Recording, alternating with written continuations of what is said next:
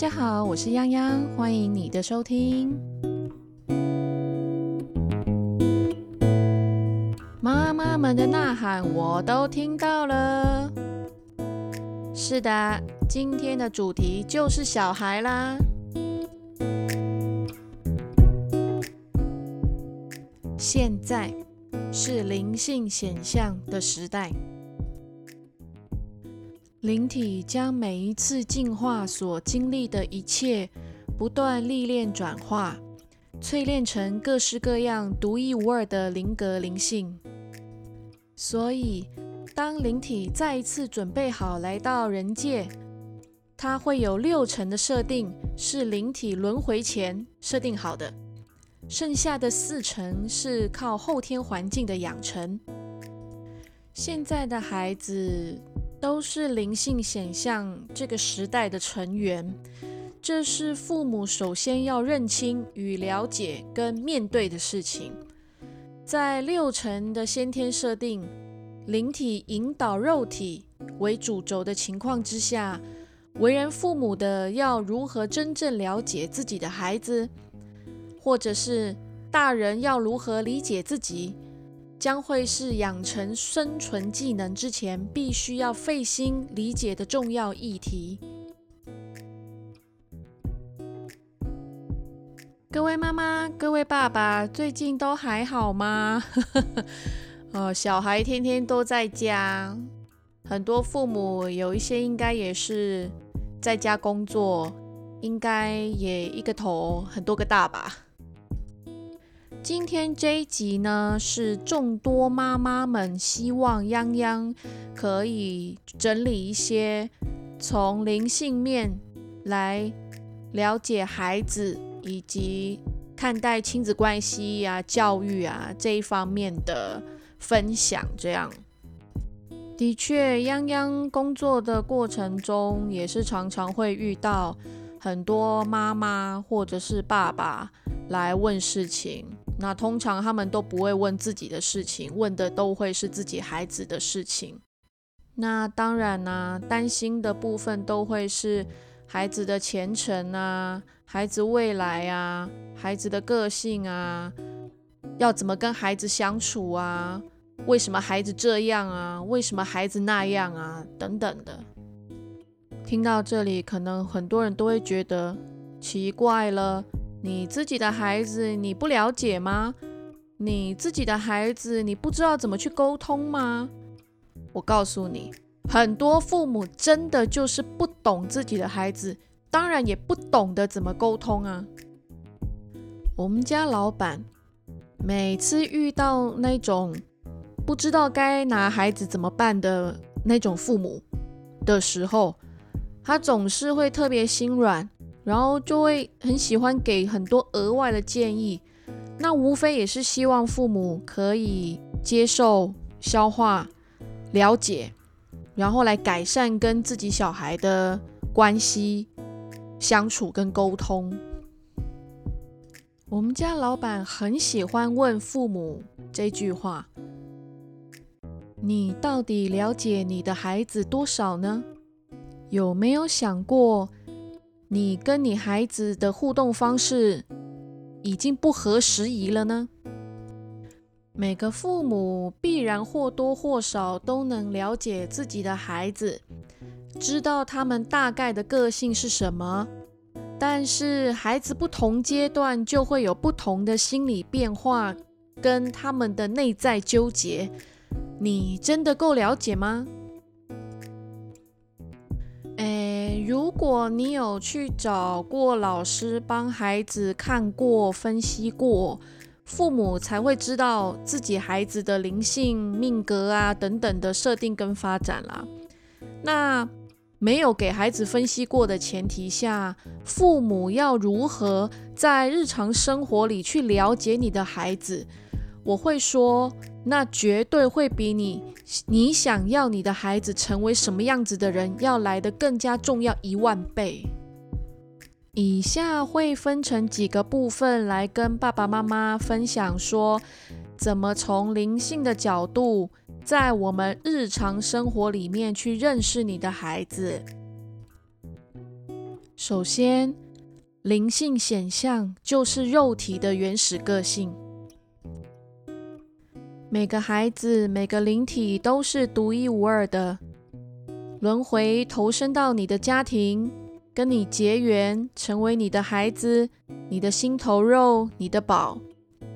父母会把最好的一切都给孩子，也都想让孩子不输在起跑点。期许未来孩子要出人头地，很抱歉，这里我要大胆的说一句，请将这个观念丢掉。我家老板经常对有孩子的父母们说，这个世纪的孩子们身处于充满负能量与压力的世界，他们一出生，灵体就得快速想办法适应这个。能量正负失衡的世界，所以他们灵性显象的年龄都很早。在大人眼里呢，孩子的日常状况就会很多，就会觉得孩子很难带、很难教、不听话。那反过来，在幼儿的内心呢，呃，他们不懂什么是灵体啊、灵性啊这种观念。他们只知道心里不舒服，但又不懂得表达，心理压力自然就很大。有的他们这种压力就会转嫁到情绪上，就变成了大人眼中所谓脾气不好的孩子。那有的他们会往更深的内心藏，一直藏，就会成为所谓有自闭倾向的孩子。那孩子大了一点，比如说青少年，那在他们的心里，学校是个很有压力的地方，家对他们来说其实是可以放松的地方。但很多学生的家庭，他们大人情绪很多，然后相处的气氛很差，再加上学校的要求、父母的要求，然后还有自己想要坚持的想法等等的。非常的纠结，非常的拉扯，常常会搞得他们很多时候真的是不知道要听谁的。然后孩子的内心最后，他们对学校就只有无言，对家人就会剩下冷漠，那对自己呢，就会更加的没有信心了。这些反效果也都会让他们觉得没有被爱、被关怀。那。试问他要怎么去学爱？要怎么去懂得关怀他所面对的人事物呢？在你的孩子还没有开始拒绝你的要求，而跟你顶嘴之前，其实你只了解他大约五到六成而已，因为他正在你身边模仿你的生活习性，观摩你要他遵守的生活规矩。学习现在这个世界的生存法则。孩子在零到五岁之间的学龄期，就是灵体的观摩期。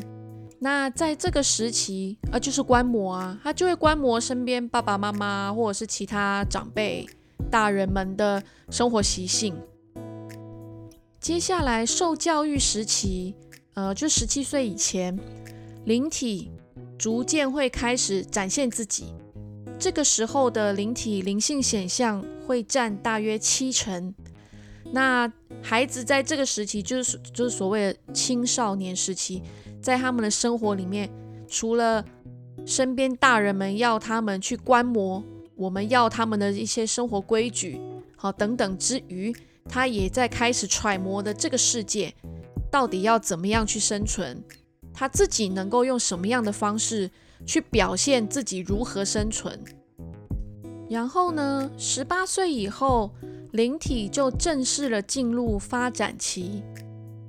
呃，在这个灵性显象的世纪当中，哈，每一个孩子他灵体正式进入发展期之后，他们会完完全全的要以自己的方式来做发展。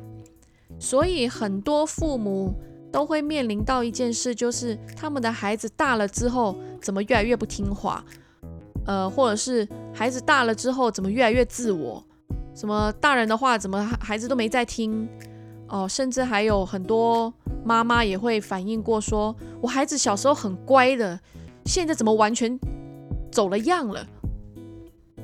所以为什么前面我要先说，请将旧有的观念丢掉。什么孩子不能输在起跑点啊？我希望我的孩子出人头地啊！我要把我最好的一切都要留给孩子啊！这些观念拜托真的要丢掉，因为真的不是很适用于这个灵性显象的世纪。灵性显象就是肉体的原始个性。这句话其实就是要解释说，每个孩子他都会有他天生的灵性特质的展现。那个就是所谓的先天设定六成里面，这个六成所带来的那个不是父母给的，也不是后天环境能够去改变的。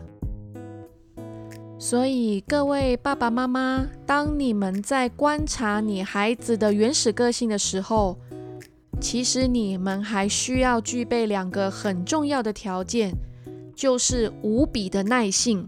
还有无限的包容爱心，因为每个时期都有不同的变化。大人怎么观察到孩子每个时期的原始个性是很关键的。呃，孩子原始个性是顺从、很乖的，还是很自我的？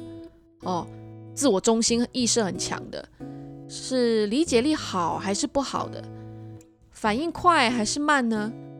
表达能力稳定还是很跳跃的那一种，这些各式各样的个性都会从孩子的灵性显象的反应中能够得知一二。再来就是，如果你发现了你孩子有一些原始个性，你并不是很欣赏，甚至你觉得那不是很 OK 的时候。那么你会需要花上很多的耐性以及包容心来陪着他，在跟你们一起相处的这四层的后天环境养成的这些日常生活里面，去慢慢的去帮助他去做调整。所以呢，呃，了解孩子灵性显象所延伸出的原始个性。其实就等于你能够很好的去掌握孩子的教养方针了，然后父母也不会一天到晚去担心说，呃，这样对孩子好不好？呃，那样对孩子 O 不 OK？自然就不会有这样的想法，因为你可以很充分的去理解他了。当然，父母就会把最适合的去给孩子，然后也不会给孩子很刻意的去画起跑点。因为他不需要起跑点了，我们反而是去协助孩子往他适合的地方去冲刺，自然而然的，我们大人不用去期许些什么，孩子他自然的未来就会出人头地了。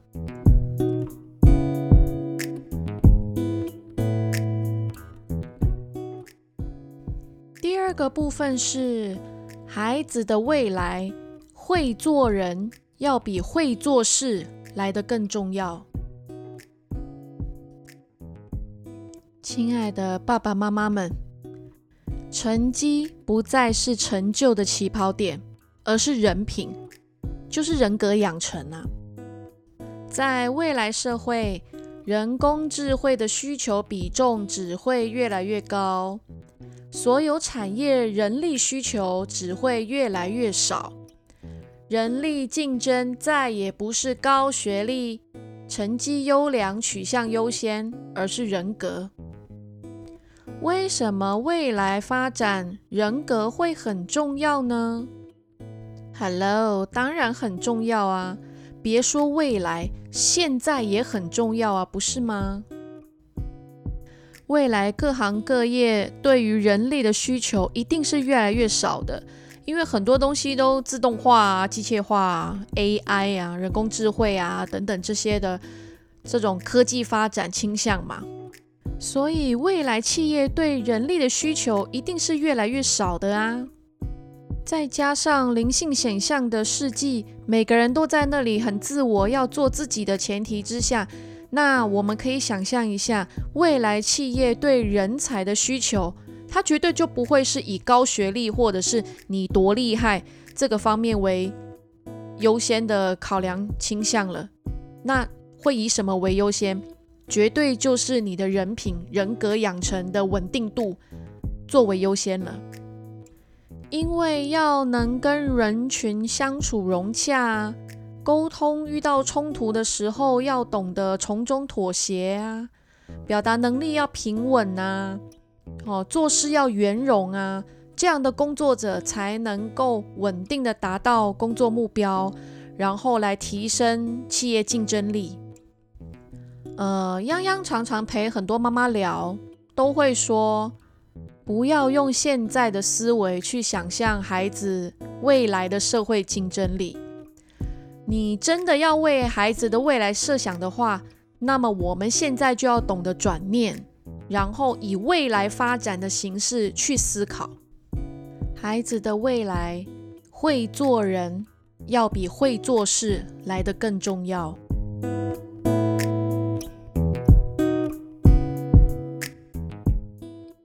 我有个案例是，呃，妈妈带着小孩来问事情，那当然主角就是他的孩子。就是小男孩那一年只有十岁，妈妈说他个性也没有什么不好，就不温不火的，哦，平常也没有什么太多烦心的事情会让他很焦虑。他唯一不满意这个孩子也不能理解的一个点，就是为什么他的孩子不愿意念书。然后妈妈就开始数落自己的孩子啦。就说他这个儿子每天到了学校，就好像丢了魂似的，上课也没在上，功课也不好好写，呃，考试成绩当然也好不到哪里去。好说歹说，孩子总是会在他面前说好，我会努力，好，我会试试看。但是隔天去了学校，还是一样。然后呢，这个妈妈就开始来硬的，来软的，但是都没有用。呃，妈妈对这件事是非常在乎的，也很着急。妈妈会很着急的原因，是因为妈妈本身很会念书，然后爸爸也很会念书，而且爸爸家的家族成员每一个都是高材生，这样子，书书香世家这样。然后爸爸家里是比较守旧传统的，然后爸爸是长子，所以这个孩子就是俗称长子长孙，自然压力也不小。然后呢，夫妻结婚多年，好不容易盼来了这个儿子，在众人关爱之下长大，结果这孩子却不爱念书，然后渐渐的家里的长辈就觉得是妈妈不会教。然后就把妈妈也搞得很焦虑，然后呢，母子之间的沟通跟相处就越来越紧绷，沟通不良的情形也越来越严重，这孩子最后就越来越不讲话了。这对母子并不是因果的问题，也不是孩子坏掉的问题，也不是妈妈偏激的问题。其实就是妈妈不了解孩子的原始个性。其实这个孩子并不是不愿意念书，也不是不爱上学，而是这个孩子的灵性他比较自我，喜欢自己替自己做决定。但是妈妈偏偏又很喜欢替自己的小孩做任何的决定。妈妈就觉得小孩还小啊，哪懂得了这么多啊？我替他安排就好啦。然后呢，妈妈的观念就是我的孩子绝对不可以输在起跑点的那一种，所以小孩下课之后，每天都会被安排各式各样的学习。就是那种星期一学书法，星期二跆拳道，星期三学英文，星期四去下棋，星期五上体适能，然后星期六日又要学这个学那个。总而言之，这孩子根本就没有自己休息的时间，自己跟自己相处娱乐的时间，更不要说什么跟同学一起玩啊、相处啊什么什么的。这种马不停蹄的吸收学习方式，对于一个灵性比较自我、喜欢自己替自己做决定的孩子来说，其实根本就吃不消。难怪在学校就跟游魂一样啊，好像也不是没有道理了。我还记得那一天，我们家老板花了很多时间在劝这个妈妈转念，而不是劝小孩该如何如何。后来感到很安慰的是，妈妈真的有听进去，然后花了时间去练习转念，然后开始让孩子自己去做决定。后来妈妈有跟我们聊天的时候，有聊到说，小孩现在越来越喜欢上学，然后课后活动就是让小孩自己去决定要学什么，然后不要学什么，反而成绩进步了，求知欲也提升了，然后跟家里人的相处也越来越融洽了。另外一个案例是爸爸妈妈一起带着孩子来问事。呃，妈妈的个性是那种很柔软，就很心软啊，然后什么都好好好的那种妈妈。然后爸爸是那种崇尚自由，其实就是什么都不管的那种爸爸。这个案例呢，到现在我还是记忆犹新，这印象之深刻啊。这孩子的破坏力之强大呢，就是三分钟之内，我家的客厅已经不像客厅了。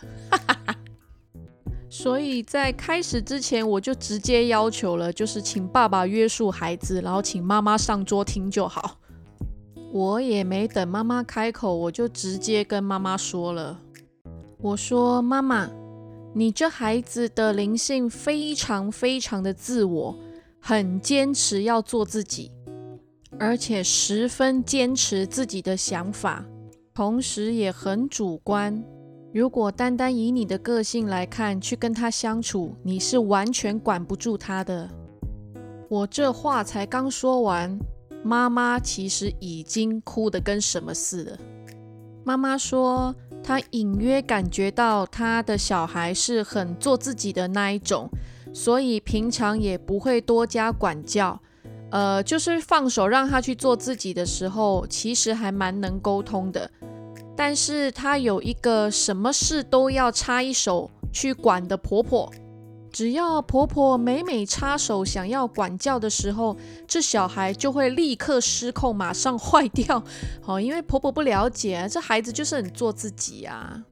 然后她婆婆只要管不来的时候，她一定会说一句：“你爸爸小时候也都是这样教的，我就不信我这样子教你不行。”然后因为妈妈个性软绵绵的啊，啊婆婆这样子很强势的介入，妈妈也不会多说什么，也不好说什么啦。其实，但是其实最可怜的是小孩，因为小孩最后就会受不了。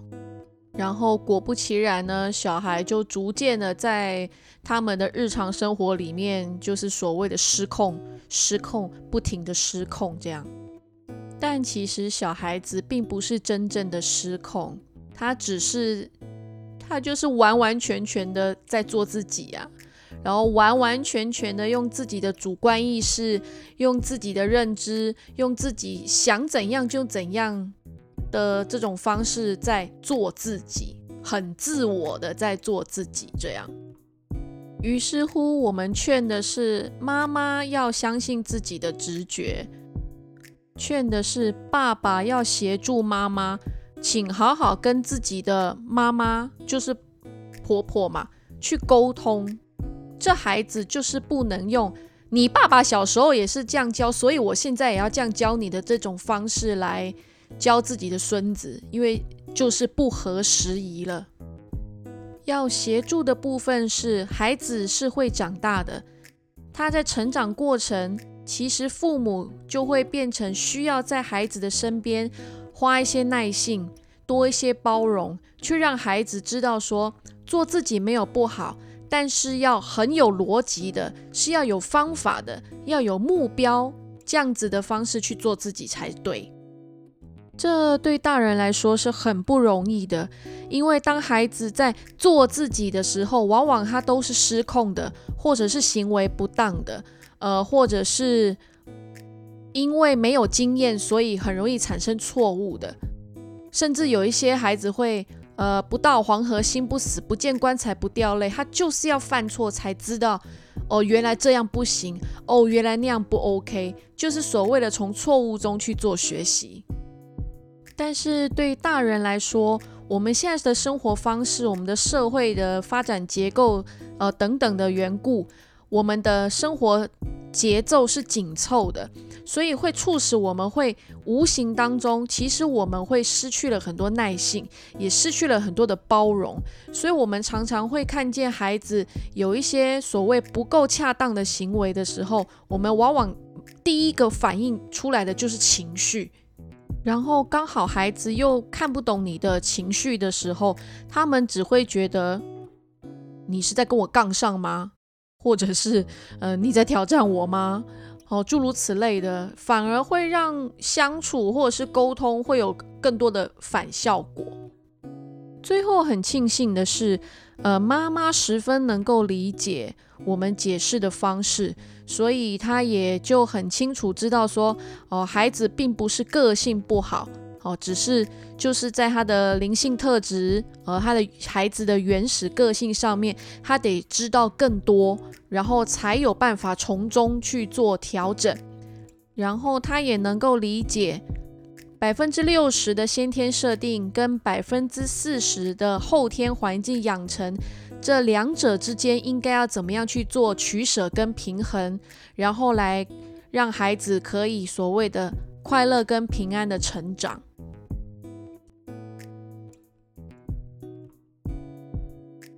什么时候做什么事情，什么场合该有什么举止，是每一个灵性显象的孩子在这个世纪必须具备的生存条件。所以。当孩子的反应、作为跟你期待的不符合的时候，或者你的日常当中，在你要否定任何与你不合的人事物之前，必须先同理心去了解，尝试和谐圆融处理之后，再决定是否要拒绝或排斥它。这是每个人在社会上必须具备的生存发展的基本条件。把决定权留给你的孩子。这一部分呢，也是我们家老板常常碎碎念的其中一段。孩子是独立的个体，所以请把决定权留给你的孩子。父母的观念不能再停留在自身的成长记忆过程，更不能把我爸妈以前都是这样教的。那一种上一代的教养方式来要求你的孩子就范，除非你的孩子异常乖巧柔顺，否则那种高高在上、权威式教育，那种人家说的、书上教的那种照本宣科的亲子教育，其实是越来越不管用的，而且只会有反效果。父母自身的情绪不要投射到孩子身上，养成他选择困难、无法决定、产生习惯性挫折。父母童年的这个没学到、那个没机会获得的遗憾，让他过去。你的孩子不是来替你圆年幼梦想的弥补者。我见过的每一个灵性特质很自我、很做自己、很坚持要照自己的决定去做事的这些孩子们，他们的父母都会有这样的特征，就是他们一定会讲类似于这样子的话，比如说：“我的孩子，我知道怎样对他最好，他是我的小孩啊，我让他做什么就是得照做啊，哪那么多废话？”不然就是孩子是我生的啊，我怎么可能不了解他？是他不了解我吧？不然就是啊，以前我什么都没有啊，所以我现在我要尽量的满足他啊。不过通常我的回答都是对，孩子是你生的，但是我相信你讲得出这句话的时候，就表示你不知道怎么样对他才是最适合的。对，你是孩子的妈，没错，但是让他做什么就得照做的这种方式，就刚好不适合你的孩子啊。嘿，孩子是你生的。哦，你觉得你怎么可能不了解他？但是其实你只是用你认为的方式要他听话而已。所以，你确定你真的很了解他吗？嗯，或许你可能生长在一个要什么都不是很容易的年代，但是现在这个年代是资讯爆炸，什么都是可以很容易获得的一个。世纪里面，所以你的孩子不需要你尽量的满足他，而是你需要去协助你的孩子，好好的来探索这个世界，然后让他自己去决定要用什么方式来满足他自己。所以，爸爸妈妈们，不如尝试着把决定权留给你的孩子吧。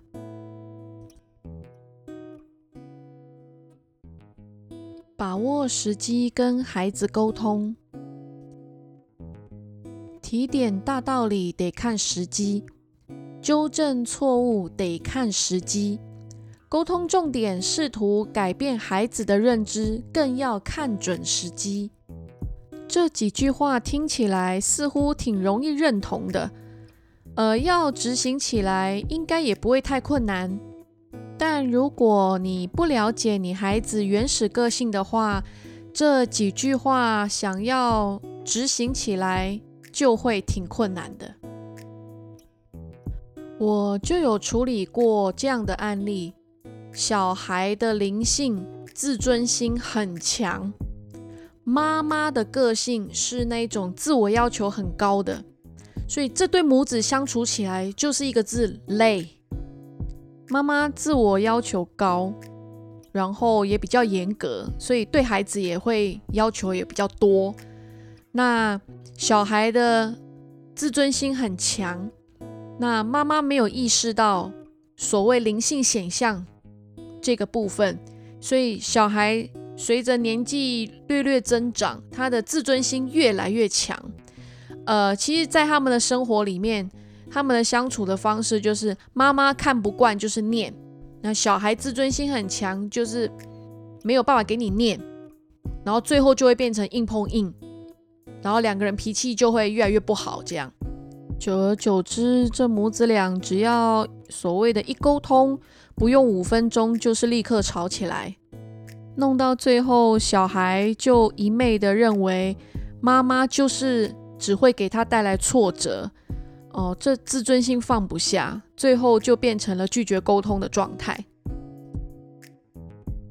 然后我也有遇过，就是小孩的灵性十分的以自我为中心，然后爸爸的个性是非常的自以为是的那一种。哦，所以这对父子俩相处起来也是一种硬碰硬。其实这对父子也是一种很奇妙的组合。因为小孩的灵性是很以自我为中心的，他什么都是咪咪咪这样，然后 I 是大写的那一种孩子。然后爸爸的灵性个性就是很自以为是，然后 我的解释就是眼睛长在头顶上的那一种。所以这对父子在我们家菩萨面前，他们的沟通的方式就是鸡同鸭讲。就是你讲东，我就讲西，然后我觉得这是对的，你你觉得不对，那是你家的事。然后他们不太吵架，但是他们的这种沟通方式就是完全没有交集。然后也有那一种，呃，爸爸的灵性是非常温和的，好好先生，然后。儿子的灵性是霸气十足哦，就是一个小霸王的个性的这样子的孩子，哦，这样子的父子组合也很奇妙。呃，这几个案例他们有一些共通点，就是请认清你对孩子的沟通方式。不要陷入了约束管教，或者是那种交代的口吻的沟通跟相处方式，因为这样子孩子只会觉得被否定，尤其是那种自尊心很强、自我为中心或者是灵性很霸气的这些特质的孩子，好，他们会觉得你在否定我。所以其实是先肯定，然后再去劝退，效果会更好。呃，然后请不要对孩子检讨他做错过什么，而是要跟孩子讨论以后可以如何做来避免错误。呃，因为经常对着孩子去提醒他你做错过什么。实际上，比如说像我们刚刚前面提到的案例，自尊心很强、自我为中心的这种孩子来说，其实你就是在三不五时在告诉他你错了，你错了，你错了，他只会又觉得你在否定我。有时候呢，我也会接到一些很年轻的孩子，他自己来问事，呃，他们的。问题有很多，就是会跟家人有关。比如说，他们就会觉得家人常常否定他，家人从来没有鼓励他，他在怀疑家人是不是不爱他，诸如此类的。有的孩子会鼓起勇气去跟家人沟通，呃，但是往往他们得到的回应跟答案，他还是一样是否定的。那其实不要小看这些不经意的否定。这些都会在孩子的内心会留下很多的后遗症，比如说会造成他们思考跟选择上的困难，会让他们对自己异常的没有自信。这些不健康的累积都会影响到他们未来对于自己要怎么去生存跟发展的困难。所以，我们大人想要对孩子提点道理。想要纠正他们的错误，想要跟他们试着沟通之前，我们必须要看准时机。所谓的时机，就是请掌握孩子的原始个性，来认清你对孩子的沟通方式。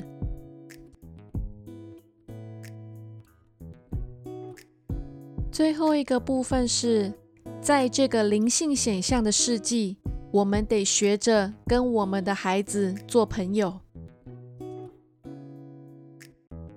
很多父母来问世的时候，都会感叹的说一句：“我孩子都不会跟我沟通，所以我都不知道他到底在想什么，总是出状况了才知道原来是怎样怎样怎样。”呃，泱泱想要表达的是。嗯，你会跟你的妈吉闺蜜聊心事、吐苦水、讲烦恼，想从他们的身上去寻求解决的方式。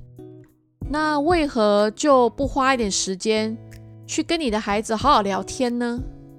现今多数的孩子灵性都相当的自我，很做自己这样，然后父母呢又过于坚强。啊，很多苦都往自己肚子里面吞，都没有要跟孩子说，也不想要让孩子了解这样子。其实这样孩子反而会认为，啊，你都揽在身上了，当然就没有我的事啊。那这样，请问是要沟通什么呢？加上现在很多孩子灵体普遍都有着与原生家庭关系浅薄的设定，所以很多家庭在亲子关系上真的很容易。有疏离感，不仅是大人觉得小孩很疏离，小孩也会觉得大人很疏离，这是双向的。所以父母懂得适时的示弱，其实孩子反而会意识到，哎，我也是可以帮忙的。咦，父母也是会需要我的，让孩子出自于自愿的付出，他们的表现会更理想。呃，进一步来说，家庭关系才会更和谐。尽管可能还是会有一点距离，但是却是最好的相处方式。其实我们社会还是受东方的传统思想影响很深啦，所以其实我想要表达的是，每一个世纪都会有每一个世纪适合的做法跟发展形式。